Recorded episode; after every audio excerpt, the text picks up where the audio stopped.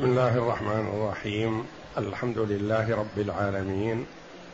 والصلاة والسلام على نبينا محمد وعلى آله وصحبه أجمعين. وبعد. بسم الله أعوذ بالله من الشيطان الرجيم. بسم الله الرحمن الرحيم. لقد سمع الله قول الذين قالوا إن الله فقير ونحن أغنياء. سنكتب ما قالوا وقتلهم الأنبياء بغير حق ونقول ونقول ذوقوا عذاب الحريق. ذلك بما قدمت أيديكم وأن الله ليس بظلام للعبيد. الذين قالوا إن الله عهد إلينا ألا نؤمن لرسول حتى يأتينا بقربان تأكله النار. قل قد جاءكم رسل من قبلي بالبينات وبالذي قلتم فلم قتلتموهم إن كنتم صادقين؟ فإن كذبوك فقد كذب رسل من قبلك جاءوا بالبينات والزبر والكتاب المنير. هذه الآيات الكريمة من سورة آل عمران جاءت بعد قوله جل وعلا ولا يحسبن الذين يبخلون بما آتاهم الله من فضله هو خيرا لهم بل هو شر لهم. سيطوقون ما بخلوا به يوم القيامة. ولله ميراث السماوات والأرض والله بما تعملون خبير. لقد سمع الله قول الذين قالوا إن الله فقير ونحن أغنياء. ذكر المفسرون رحمهم الله في تفسير هذه الآية لقد سمع الله قول الذين قالوا إن الله فقير ونحن أغنياء. أن النبي صلى الله عليه وسلم بعث أبا بكر الصديق رضي الله عنه إلى بيت المدراس. المدراس محل دراسة لليهود يدعوهم إلى الله. فدخل فوجد مجموعة من اليهود وعندهم حبر من أحبارهم يعني عالم من علماء اليهود. اسمه فنحاص مشهور من بني قينقاع من الأحبار. فدخل أبو بكر الصديق رضي الله عنه وقال له اتق الله يا فنحاص آمن بمحمد صلى الله عليه وسلم. والله إنك لتعلم أنه رسول الله وأنه مرسل من عند الله وتعرفون ذلك في كتبكم. فقال يا أبا بكر لا حاجة بنا إلى الله الذي يذكر صاحبكم. لأنه فقير ويطلب منا القرض. فغضب أبو بكر رضي الله عنه غضبا شديدا ولطم هذا اليهودي في النحاص لطمة على وجهه أوجعته. فذهب اليهودي قبل هذا وقال أبو بكر والله لولا ما بينك وبينك بيننا وبينك من العهد لضربت عنقك. تتجرأ بهذا القول على الله تبارك وتعالى؟ فذهب اليهودي هذا إلى النبي صلى الله عليه وسلم وقال انظر ما صنع صاحبك. فقال النبي صلى الله عليه وسلم لأبي بكر رضي الله عنه ما حملك على ما فعلت يا أبا بكر؟ قال يا رسول الله قال قولا عظيما في حق الله تبارك وتعالى فغضبت ولطمته فأنكر اليهودي أن يكون قال قال ما قلت فأنزل الله جل وعلا لقد سمع الله قول الذين قالوا إن الله فقير ونحن أغنياء. ويروى مثل هذا أنه حصل من حيي بن أخطب. قيل له آمن واتبع محمدا صلى الله عليه وسلم. فقال مثل قول هذا اليهودي وهم قد تشابهت قلوبهم وهم يعلمون حقيقة الأمر أن محمدا صلى الله عليه وسلم رسول الله حقا. لا يشكون في هذا. لكن العناد والكبر والغطرسة وما اشتملوا عليه من الخيانة والغدر والتكذيب حملهم يكذبون. على تكذيب محمد صلى الله عليه وسلم. وإلا فقبل أن يبعث رسول الله صلى الله عليه وسلم واليهود يتوعدون الأوس والخزرج في المدينة لأن الأوس والخزرج على الشرك.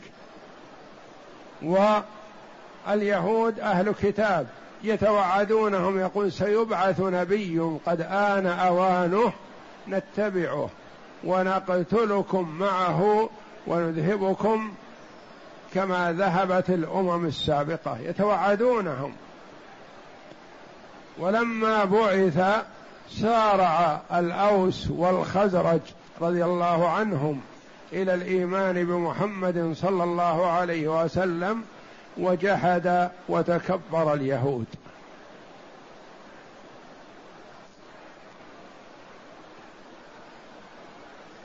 وفي هذه الآية الكريمة إثبات السمع لله تبارك وتعالى على ما يليق بجلاله فهو جل وعلا يرى ويسمع دبيب النملة السوداء على الصخرة الصماء في ظلمة الليل.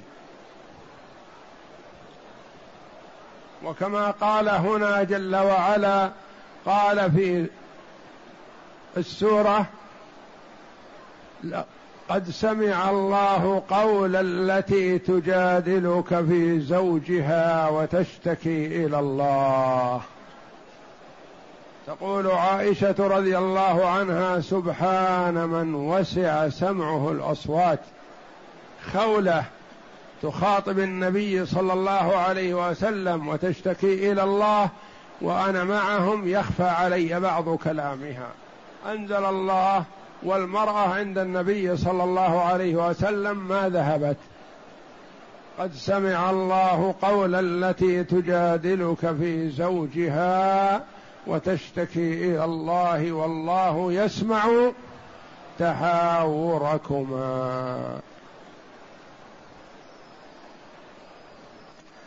لقد سمع الله قول الذين قالوا إن الله فقير ونحن أغنياء.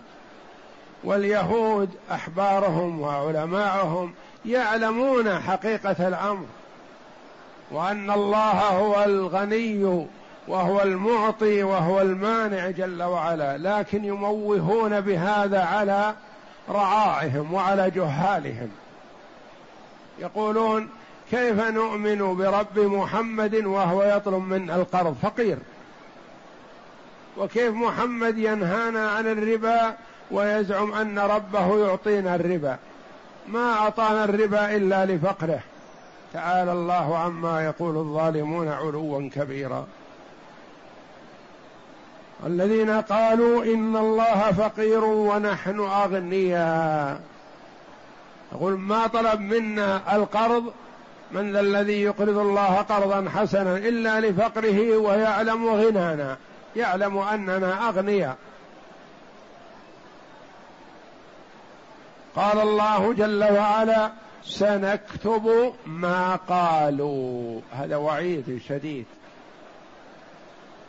سيكتب عليهم ذلك ويوزن عليهم في موازين سيئاتهم. يوزن عليهم وجاء أن ما يكتب به يؤزن كما في حديث البطاقة وأن الله جل وعلا يجعل في هذه البطاقة من الثقل أو الخفة بقدر ما فيها من الخير والشر. فإن كان فيها شهادة لا إله إلا الله فلا يقوم لها شيء. خليك معنا بارك الله فيك. لا تشتغل بشيء. فإن كان فيها شهادة لا إله إلا الله فلا يقوم لها شيء في الثقل ولا يعدلها شيء. وإن كان فيها من الكفر والفجور ففيها بقدر ما فيها توزن وتحفظ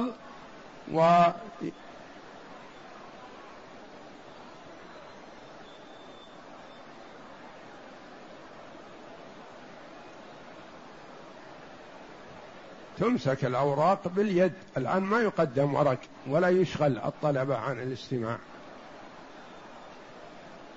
فإذا انتهينا من الدرس تقدم الأوراق ممكن.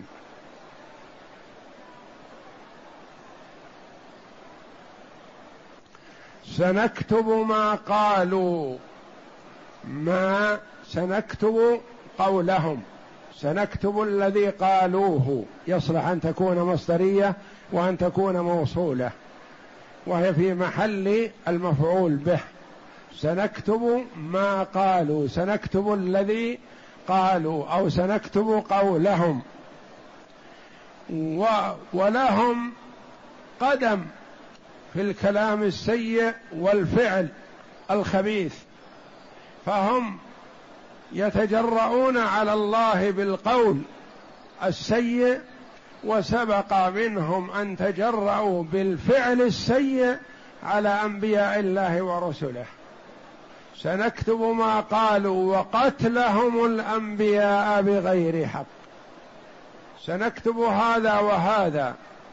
قد يقول قائل قتلهم الأنبياء بغير حق. هؤلاء المخاطبون ما قتلوا الأنبياء وإنما كفروا بمحمد صلى الله عليه وسلم.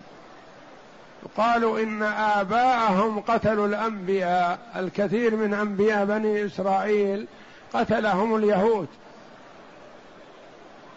وهؤلاء مشاركون لهم في الإثم لأنهم راضون بفعلهم. وكما جاء في الأثر إن الرجل ليكتب عليه من دم القتيل وهو في رحم أمه وفي صلب أبيه ما ما ولد إلى الآن. يكتب عليه إثم القتل لأنه يأتي فيما بعد ويرضى بهذا الفعل فيكون شريكا للقاتل وإن لم يحضر القتل.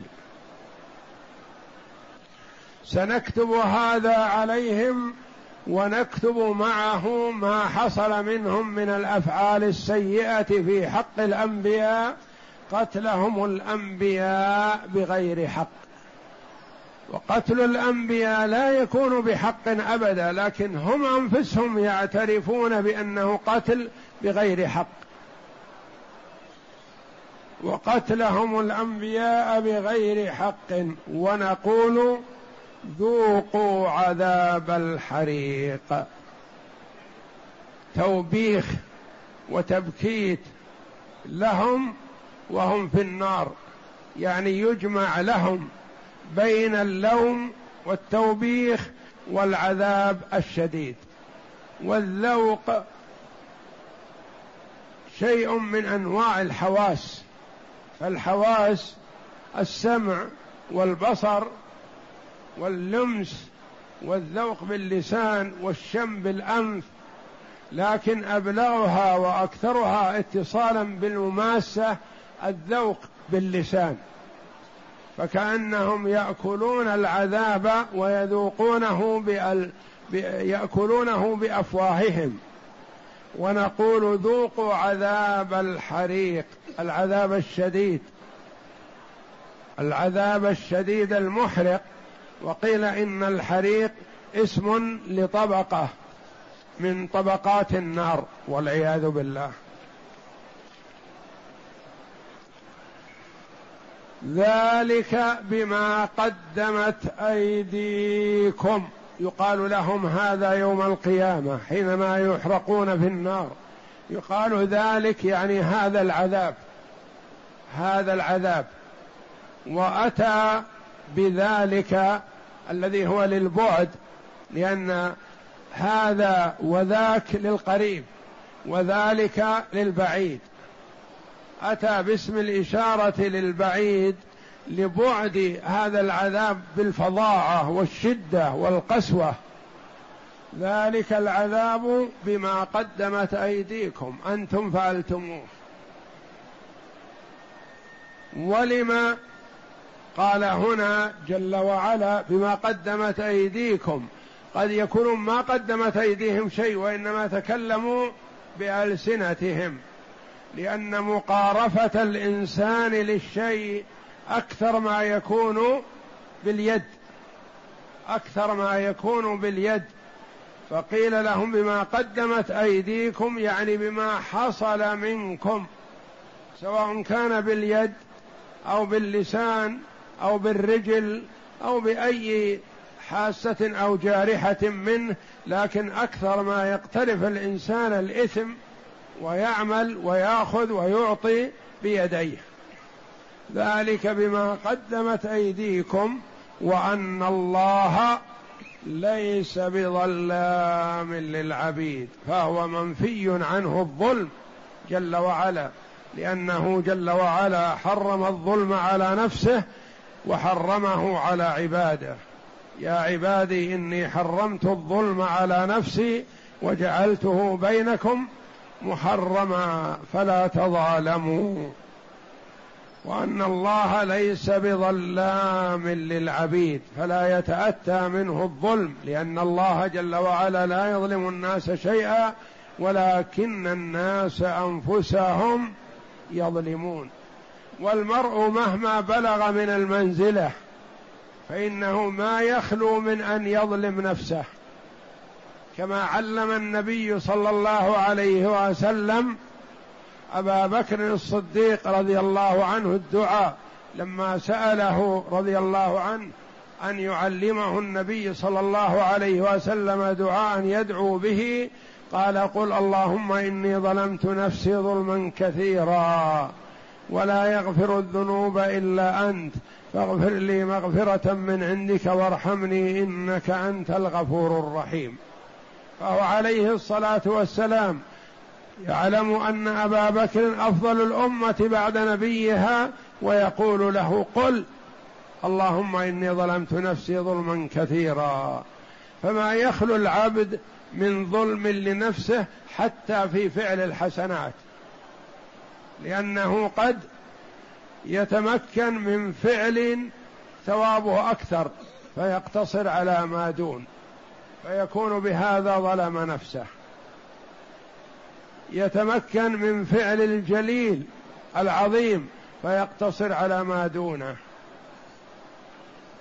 يتمكن من فعل ما يثاب عليه فيتركه. فيكون بهذا كله قد ظلم نفسه. وأن الله ليس بظلام للعبيد. وهنا قوله جل وعلا للعبيد أي أنهم ملك لله جل وعلا وعبيد له حتى لو ظلمهم ما يعتبر ظلم لأنه المالك المتصرف. وإنما الظلم هو الذي يتعدى على شيء ليس له. وأما من كان ملكه فهو جل وعلا المتصرف فيه كيفما شاء. من هؤلاء؟ قال جل وعلا الذين قالوا إن الله عهد إلينا ألا نؤمن لرسول حتى يأتينا بقربان تأكله النار. كذبوا على الله.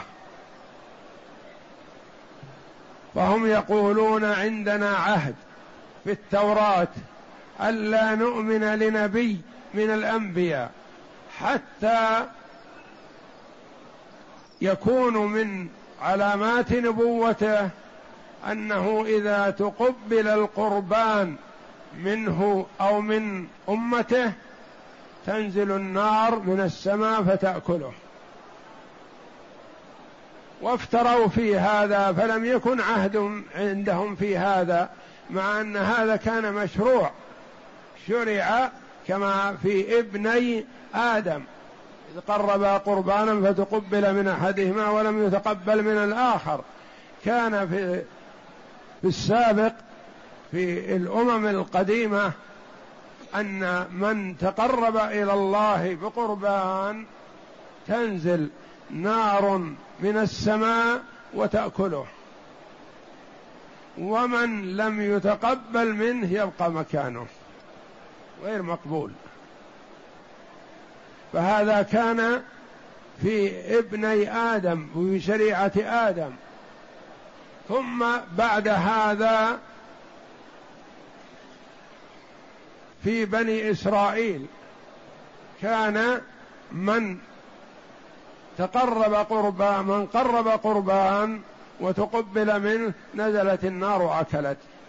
وكانت الغنائم إذا استلمها واستولى عليها المجاهدون في سبيل الله يجمعونها في مكان وتنزل نار من السماء وتأكلها. ولم تحل الغنائم لنبي قبل محمد صلى الله عليه وسلم وإنما أحلت له صلى الله عليه وسلم فهي واحدة من الخمس التي أعطاه الله جل وعلا إياها وأحلت لي الغنائم. وكانت الغنائم حتى ما يغنمه المسلمون منهم يجمعونه في مكان وتنزل نار وتأكله. وكان فيما سبق أن جمعوا الغنائم في عهد نبي من الأنبياء فلم على أساس تنزل عليها النار تأكلها ما نزلت. فقال نبيهم فيكم غلول. النار ما نزلت للغنيمة. لابد أن واحد منكم غل أخذ شيئا من الغنيمة بالخفاء. ليبايعني من كل قبيلة واحد. فبايعوا فلصقت يد واحد منهم في يد النبي فقال فيك الغلول وفي جماعتك. يبايعني أفراد جماعتك. فبايعوه واحدا واحدا فلصقت يد واحد منهم في يد النبي فقال فيك الغلول عندك الغلول. فأخرج شيئا ثمينا من ذهب قد غله قبل أن تؤخذ قبل أن تقدم الغنيمة للنار لتأكلها. فأحضرها فنزلت النار وأكلتها. وهذه كرامة لمحمد صلى الله عليه وسلم ولأمته حيث أحل الله جل وعلا لهم الغنائم. النبي صلى الله عليه وسلم والصحابة رضي الله عنهم تقووا بهذه الغنائم على الجهاد في سبيل الله. اليهود تعللوا بهذه العلة وهم كاذبون. ما عندهم عهد من الله. الذين قالوا إن الله عهد إلينا الا نؤمن لرسول. ما عندهم عهد وإنما كان موجود فيهم. لكن ما قيل لهم لا تؤمنوا حتى يأتيكم النبي بكذا وكذا.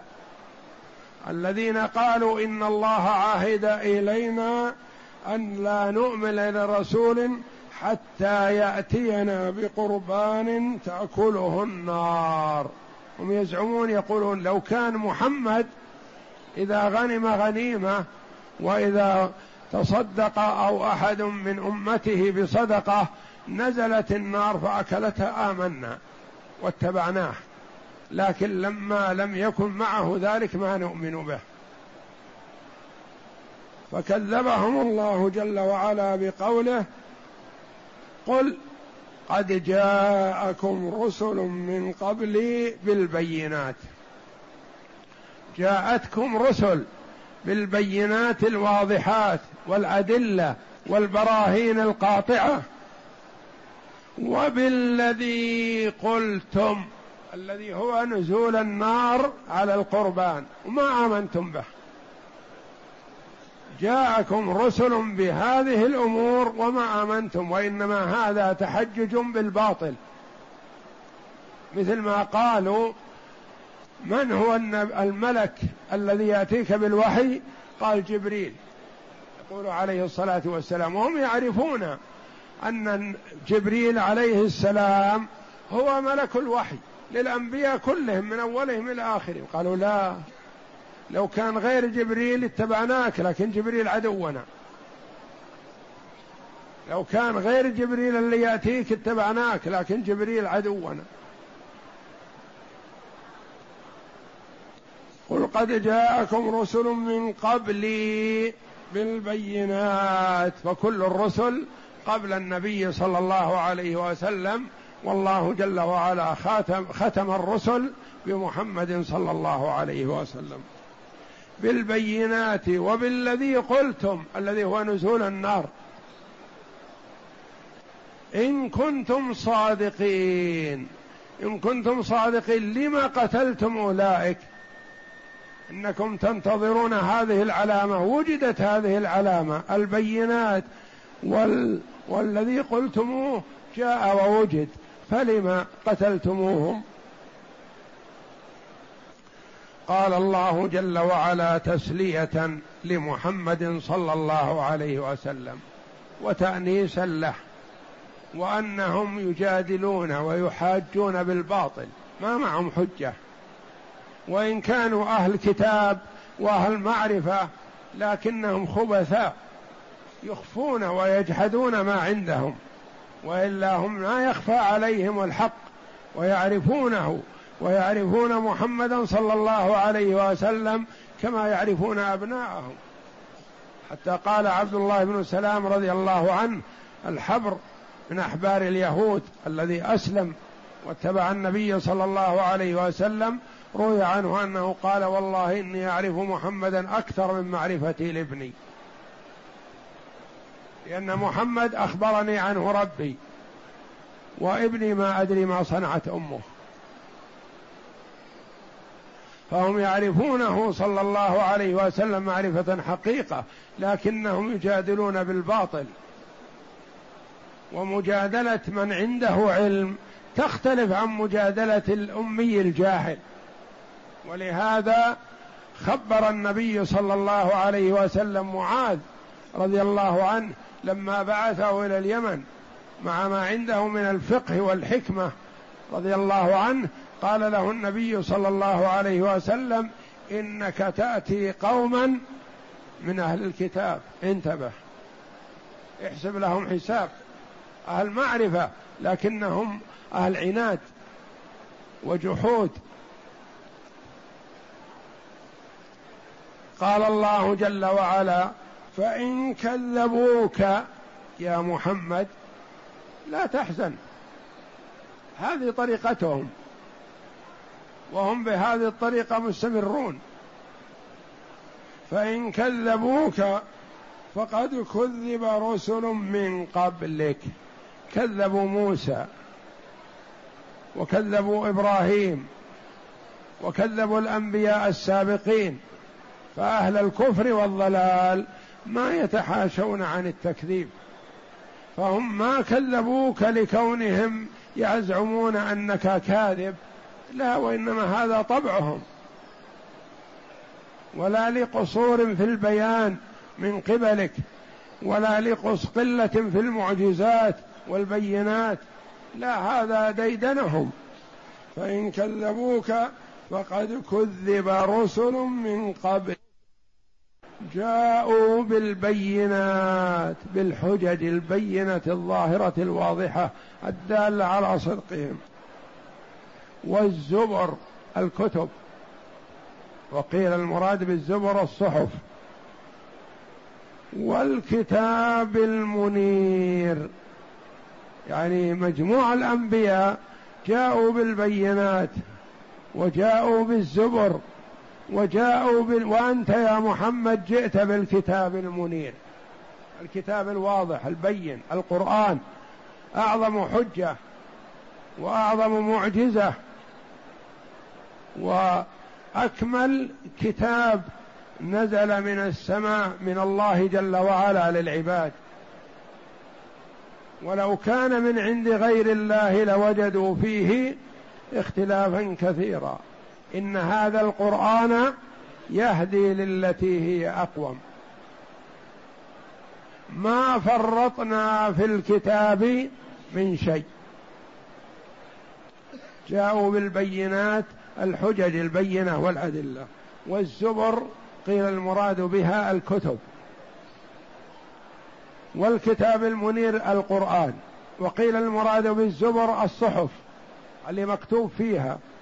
والكتاب المنير التوراة لأن التوراة عندهم وبايديهم وتلاعبوا بها وزادوا فيها ونقصوا وحرفوا وعبثوا بها لأن الله جل وعلا لم يتكفل بحفظها وإنما وكل حفظها إليهم فتلاعبوا بها كما قال الله جل وعلا بما استحفظوا من كتاب الله. فهم استحفظوا كتاب الله فتلاعبوا فيه. بخلاف القرآن فالله جل وعلا تكفل بحفظه. إنا نحن نزلنا الذكر وإنا له لحافظون.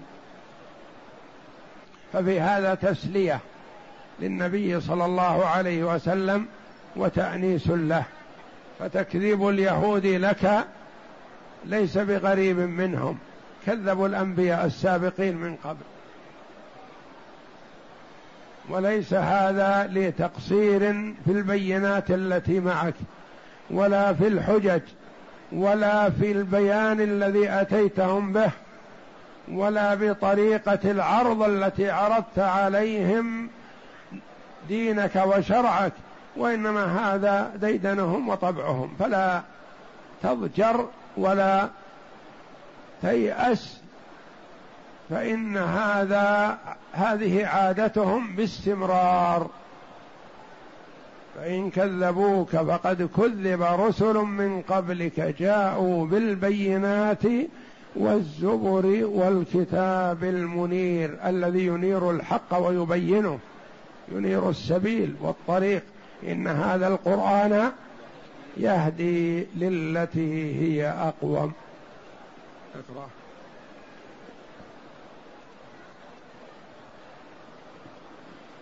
قال ابن عباس رضي الله عنه لما نزل قول الله تعالى من ذا الذي يقرض الله قرضا حسنا فيضاعفه له اضعافا كثيرة قالت اليهود يا محمد افتقر ربك فاسأل عبا فسأل عباده القرض فأنزل الله تعالى لقد سمع الله قول الذين قالوا إن الله فقير ونحن أغنياء الآية وقال محمد بن إسحاق عن عكرمة أنه حدثه عن ابن عباس قال دخل أبو بكر الصديق بيت دخل أبو بكر الصديق بيت المدراس فوجد من يهود ناسا كثيرة قد اجتمعوا على رجل منهم يقال له فنحاص وكان من علمائهم. عالم من علمائهم ومن بني قينقاع. واليهود في المدينة قبائل بنو قينقاع وبنو النضير وبنو قريظة. هذا أكبر القبائل عندهم وفيه قبائل أخرى صغيرة. وكان من علمائهم وأحبارهم ومعه حبر وضرب أبي بكر الصديق رضي الله عنه لفنحاص هذا حق لأنه غار لله.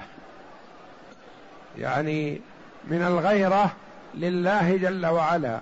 والنبي صلى الله عليه وسلم ما كان يغضب إلا إذا انتهكت محارم الله. اشتد غضبه.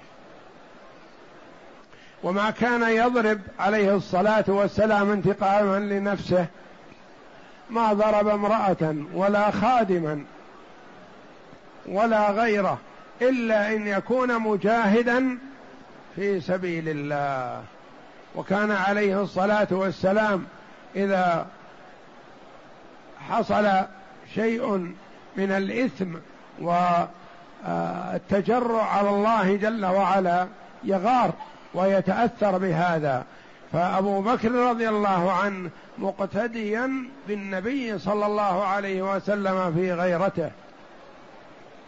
نعم ما يعتبر هذا تسرع وإنما هو غيره لله جل وعلا. نعم. وكان من أحباب من علمائهم وأحبارهم ومعه حبر يقال له أشيع فقال له أبو بكر ويحك يا فنحاص اتق الله وأسلم فوالله إنك لتعلم أن محمد رسول من عند الله قد جاءكم بالحق من عنده تجدونه مكتوبا عندكم في التوراة والإنجيل. فقال فنحاص والله يا أبا بكر ما بنا إلى الله من حاجة من فقر وإنه إلينا لفقير ما نتضرع إليه كما يتضرع إلينا. وإنا عنه هو يطلب منا القرض ونحن ما نطلب منه شيء لأننا أغنياء. وإنا عنه لأغنياء. ولو كان عنا غنيا ما استقرض منا كما يزعم صاحبكم. وينهاكم عن الربا ويعطينا ولو كان غنيا ما أعطانا الربا. فغضب أبو بكر رضي الله عنه فضرب وجه فنحاس ضربا شديدا وقال والذي بنفسي بيده لولا الذي بيننا وبينك من العهد لضربت عنقك يا عدو الله. فأكذبون ما استطعتم إن كنتم صادقين. فذهب فنحاص إلى رسول الله صلى الله عليه وسلم فقال يا محمد أبصر ما صنع صاحبك. فقال رسول الله صلى الله عليه وسلم ما حملك على ما صنعت يا أبا بكر؟ فقال يا رسول الله إن عدو الله قال قولا عظيما يزعم أن الله فقير وأنهم عنه أغنياء.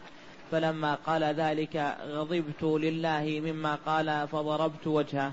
فجحد فانحاص ذلك وقال ما قلت ذلك. فأنزل الله قوله تعالى لقد سمع الله قول الذين قالوا إن الله فقير ونحن أغنياء. الآية. وقوله تعالى سنكتب ما قالوا تهديد ووعيد لهذا لهذا ولهذا قرنه الله تعالى بقوله وقتلهم الأنبياء بغير حق أي هذا قولهم في الله وهذه معاملتهم رسل الله وسيجزيهم الله على ذلك شر الجزاء. ولهذا قال تعالى ونقول ذوقوا عذاب الحريق ذلك بما قدمت أيديكم وأن الله ليس بظلام للعبيد.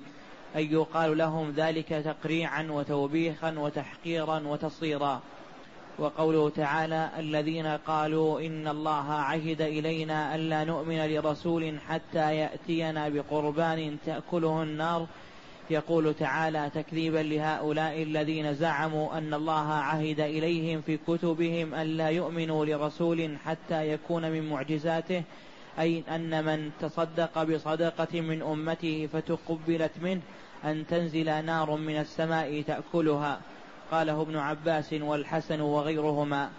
قال الله عز وجل قل قد جاءكم رسل من قبلي بالبينات أي بالحجج والبراهين وبالذي قلتم أي وبنار تأكل القرابين المتقبلة فلم قتلتموهم أي قابلتموهم بالتكذيب والمخالفة والمعاندة وقتلتموهم إن كنتم صادقين أنكم تتبعون الحق وتنقادون للرسل ثم قال تعالى مسليا لنبيه محمد صلى الله عليه وسلم فإن كذبوك فقد كذب رسل من قبلك جاءوا بالبينات والزبر والكتاب المنير أي لا يوهنك تكذيب هؤلاء لك فلك أسوة بمن قبلك من الرسل الذين كذبوا مع ما جاءوا به من البينات وهي الحجج والبراهين القاطعة والزبر هي الكتب المتلقاة من السماء كالصحف المنزلة على المرسلين والكتاب والكتاب المنير أي الواضح الجلي والله أعلم وصلى الله وسلم وبارك على عبده ورسول نبينا محمد وعلى آله وصحبه أجمعين.